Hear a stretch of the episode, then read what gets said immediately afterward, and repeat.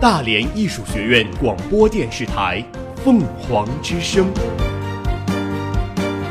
聆听最好的声音。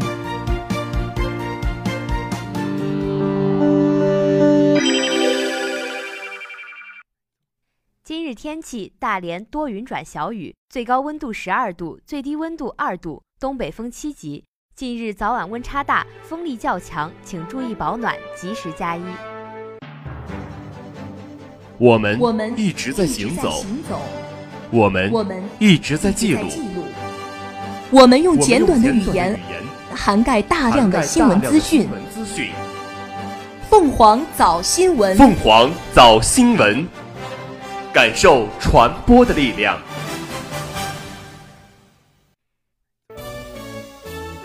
各位听众，早上好！今天是十一月十五号，星期四，农历十月初八。欢迎收听今天的凤凰早新闻。首先，请您收听新闻快讯。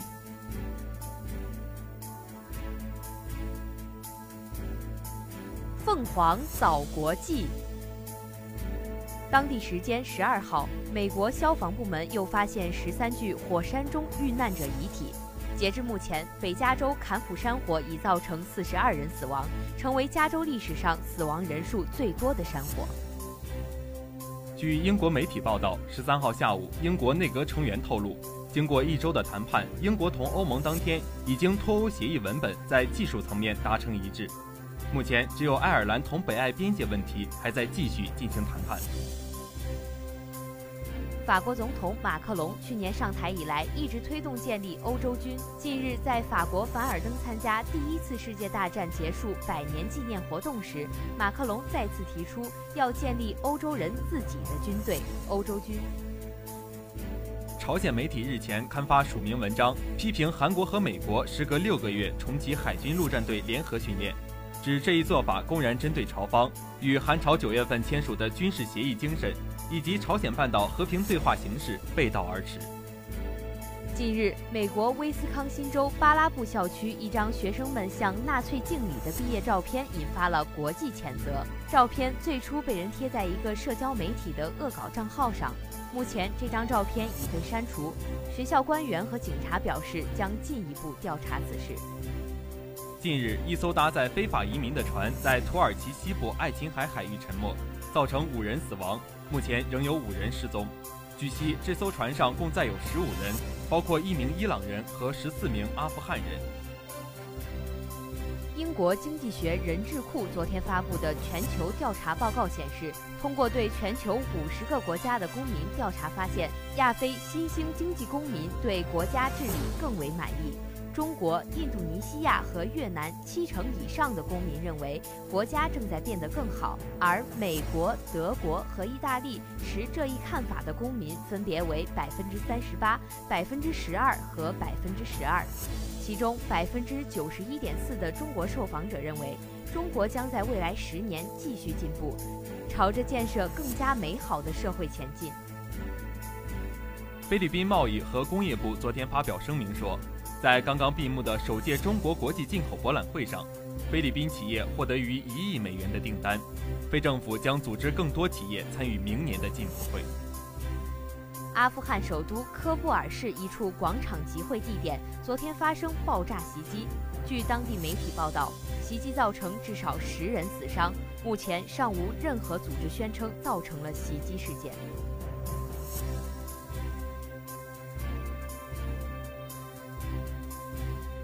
凤凰早国内。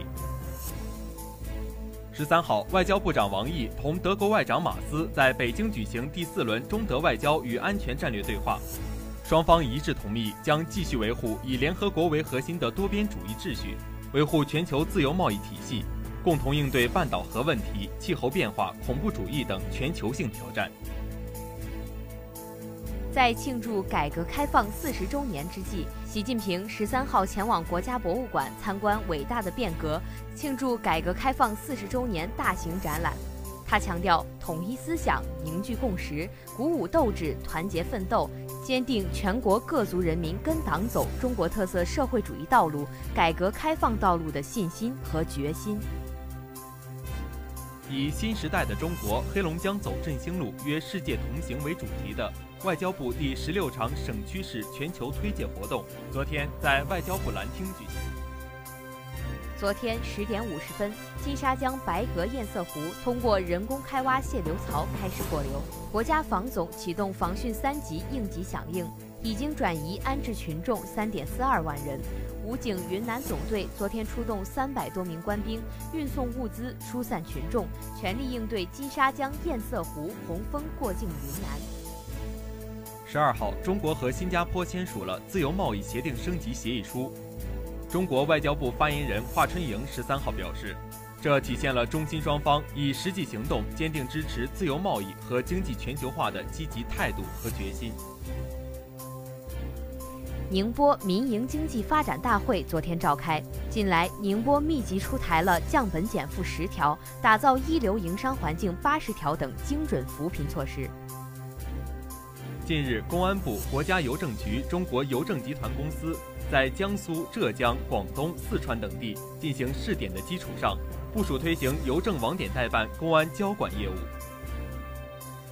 日前，新一期全球超级计算机五百强榜单在美国发布，榜单中十大超算生产商中，四家为中国企业，联想、浪潮和中科曙光分列冠、亚、季军。中国超算上榜总数仍居第一，占全部上榜超算总量的百分之四十五以上。近日，国家主席习近平将出席亚太经合组织第二十六次领导人非正式会议，对巴布亚新几内亚、文莱和菲律宾进行国事访问，并在巴新同建交太平洋岛国领导人进行会晤。习近平在会见香港、澳门各界庆祝国家改革开放四十周年访问团时强调，在国家改革开放中实现香港、澳门更好发展，共同谱写中华民族伟大复兴时代篇章。韩正参加会见。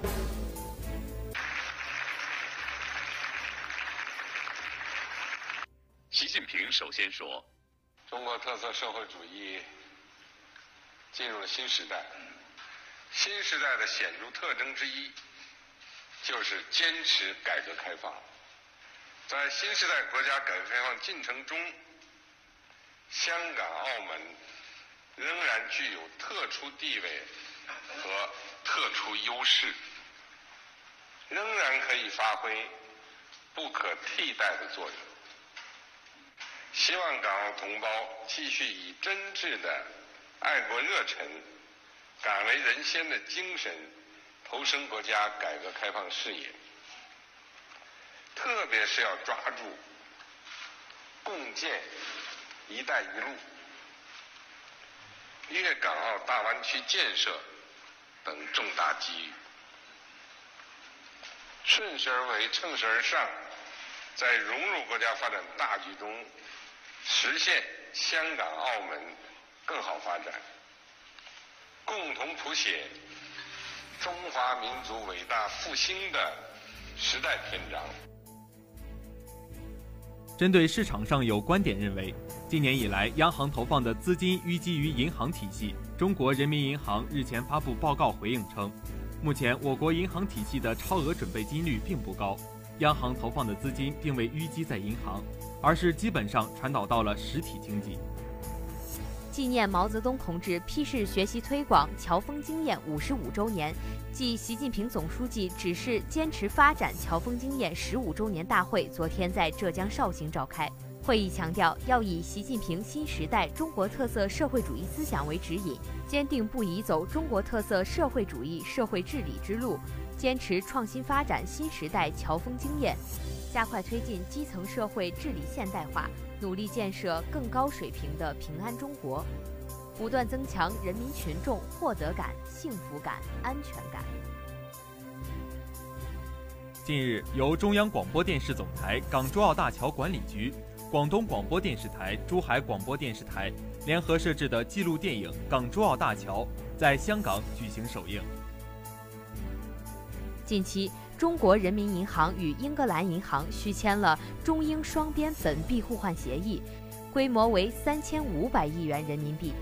人民银行表示，与英格兰银行续签中英双边本币互换协议，意在维护两国金融市场稳定。日前，粤港澳大湾区的重要交通轨道工程新百场城际铁路进入架梁阶段，预计2020年通车。建成后，从广州北站至白云机场仅需七分钟。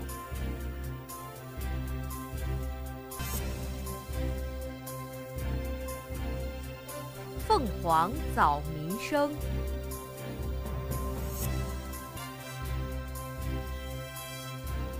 日前，北京市通信管理局深入推进互联网网络服务市场清理规范工作，对拒不配合检查的百度公司实行了行政处罚，予以警告，并处以两万元罚款，同时将百度公司列入了电信业务经营不良名单。十一月十三号二时四十一分，西安市访卫路新农村附近，一辆水泥罐车与一辆面包车相撞，造成九人死亡。另有三人受伤，已送往医院救治。十二号，京沈客专望京隧道共青团号机构成功出动，标志着京沈客专全线高风险操作性工程重大风险成功解除，为全线按期通车提供了有力保障。十三号，达美航空 A 三五零杠九零零飞机执行浦东至底特律航班，使用三十四 L 跑道起飞滑跑时。观察跑道末端一日航空 B 七八七杠九飞机侵入跑道，机组立即中断起飞，没有发生乘客受伤情况。十三号，中华资源工程扶贫基金会巴沙公益慈善基金向内蒙古捐赠一百六十四辆救护车接待仪式在内蒙古呼和浩特市举行，该项目已累计捐赠三千三百二十七辆救护车。覆盖农村群众和少数民族群众超过1.5亿人次，年均为两百多万人次提供医疗急救等服务。十三号，贵州平塘特大桥桥塔顺利封顶。平塘特大桥全长两千一百三十五米，是连接贵州平塘至罗甸高速公路的控制性工程。主桥为三塔双锁面叠合梁斜拉桥，大桥主塔高三百三十二米。相当于一百一十层楼高，为世界最高的混凝土桥塔。十三号，车牌号为渝 A 六 G 三八五的客车在 G 九三成渝环线高速六百零三公里加五百米路段与川 AF 一二七三货车发生刮碰，截至目前，事故造成三人死亡，四人轻伤，六人送医院抢救。凤凰早天下。十三号，记者从济南市安检局获悉，山东济南汇丰碳素有限公司沥青储存池气象空间形成的爆炸性混合气体，与维修过程中产生的明火后发生燃爆。国家林业和草原局决定，十三号起至十二月三十一号，在全国范围内组织开展严厉打击犀牛和虎及其制品非法贸易专项行动。专项行动将重点打击非法收购、运输、出售犀牛和虎及其制品。十三号，记者在国新办举行的国务院政策例行吹风会上获悉，修订后的专利代理条例将自二零一九年三月一号起开始实行。日前，广东省教育厅第十三部门联合印发文件，对校园欺凌问题作出明确规定。其中，给他人起侮辱性绰号，在社交媒体发表贬低或侮辱他人人格言论等行为，均属欺凌行为。十二号，支付宝上线江西赣福通小程序，囊括了百余项政府服务，还上线了全国首张电子离婚证。北京时间十二号上午。中国短道速滑名将武大靖在短道速滑世界杯盐湖站男子500米决赛中，以39.505秒的成绩夺冠，并一举打破了自己在今年2月份平昌奥运会上创造的世界纪录。当地时间十一号，美职篮常规赛中，休斯顿火箭队115比103战胜印第安纳步行者队。球星哈登砍下四十分，帮助火箭队取得本赛季的主场首胜。凤凰早校园，为了丰富我校学生的校园生活，提高对古诗词的热爱，由图书馆举办的诗词消消乐活动，近日在图书馆一楼举行。活动旨在利用比赛的方式，让同学们领略古诗的独特魅力。这种知识性与趣味性并存的活动，吸引了近百名同学的参与。将事先制作好的诗词名片打乱顺序，分别贴在每名成员的背后。宣布比赛开始后，各组队员快速按诗词正确顺序站好，背朝裁判员排列正确，且用时最短的小组获胜。这样的趣味比赛方式赢得了许多同学的一致好评。法国当地时间十一月十号，我校学院艺术团在法国国家图书馆 BNF 呈现了一场别开生面的视觉盛宴。巴黎左岸的各界名人，包括法国财政与经济委员会主席、法国经济部高级参谋、法国史学家、知名作家等在内的政要名流们齐聚一堂，一同领略了学院艺术团带来的丝路风情。学院艺术团的精彩演出博得了法国观众的阵阵掌声。演出结束后，王贤俊董事长还将学院拥有创新专利的竹笛赠送给法国友人。随后，布克斯集团中法教育与文化大使集团主席为王贤俊董事长颁发荣誉聘书。大使先生还赞美大义为促进中法两国之间文化艺术交流事业的发展做出贡献。期待中国的一带一路稳步走向欧洲，更期待大义的丝路青春能够走进法国，走向世界。好了，以上就是今天新闻快讯的全部内容。主播杨玄宇、吕兆一，下面您将收听到的是凤凰早新闻热点转评。一粥一饭，当思来之不易；半丝半缕，恒念物力维艰。光盘行动，拒绝盛宴，拒绝浪费，从我做起。吸烟是继战争、饥饿和瘟疫之后，对人类生存的最大威胁。昨日已如烟，请不要让今日也消散在烟雾之中。还校园一片清新，请丢掉手中的香烟。集结焦点资讯，同步媒体热评。集结焦点资讯，同步媒体热评。凤凰早新闻热点转评。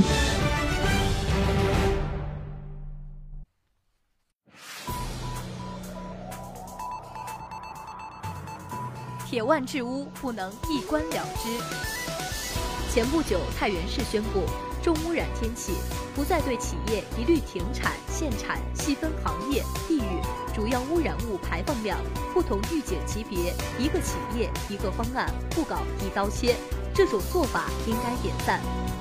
近年来，为了完成环保指标，一些地方不分青红皂白，动不动一纸通告，通通叫停；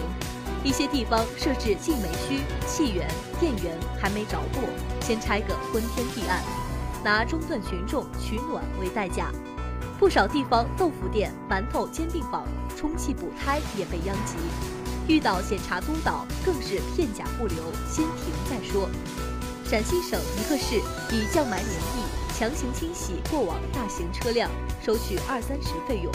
铁腕治污成了筐，什么都往里面装。对少数干部来说，一关了之倒也简单，省心省事。实际上，简单一关，关掉了干部的担当和责任，也关出了企业叫苦不迭和群众的强烈反感。这种简单粗暴的工作方法，拿生态环境保护，拿生态环境保护说事，没有起到从根本上污染治理的作用，反而产生了恶劣的社会影响，严重干扰了污染防治工作。铁腕治污不是不要发展，而是追求绿色发展，转变过去的大量生产、大量消耗、大量排放的生产模式和消费模式，卡住污染源头，大幅度降低排放量，标本兼治，重在治本。治本的关键就是调整结构，这才是铁腕治污的要害，不是以停滞发展为代价。山西省有一个市，环保指标提升，经济发展出现负数，排名倒数第一。如此现状和绿色发展背道而驰，不值得提倡。铁腕治污还得精准找准污染物源头，结合地理条件，结合产业、能源特点，一个地区一个政策，一个企业一个办法，该停的停，不该停的不能停。北方逐步进入了供暖季，群众温暖过冬和治理大气污染这对矛盾又突出地摆在了面前。政策已经明确，因地制宜，适宜用电的用电，适宜用气的用气，适宜烧煤的烧煤。气源、电源还没有落实，原来的供暖设施不得拆除，确保群众供暖是第一位。多重压力下，鱼和熊掌如何兼得？考量着干部的智慧、担当和责任，绝不是一关了之那么简单。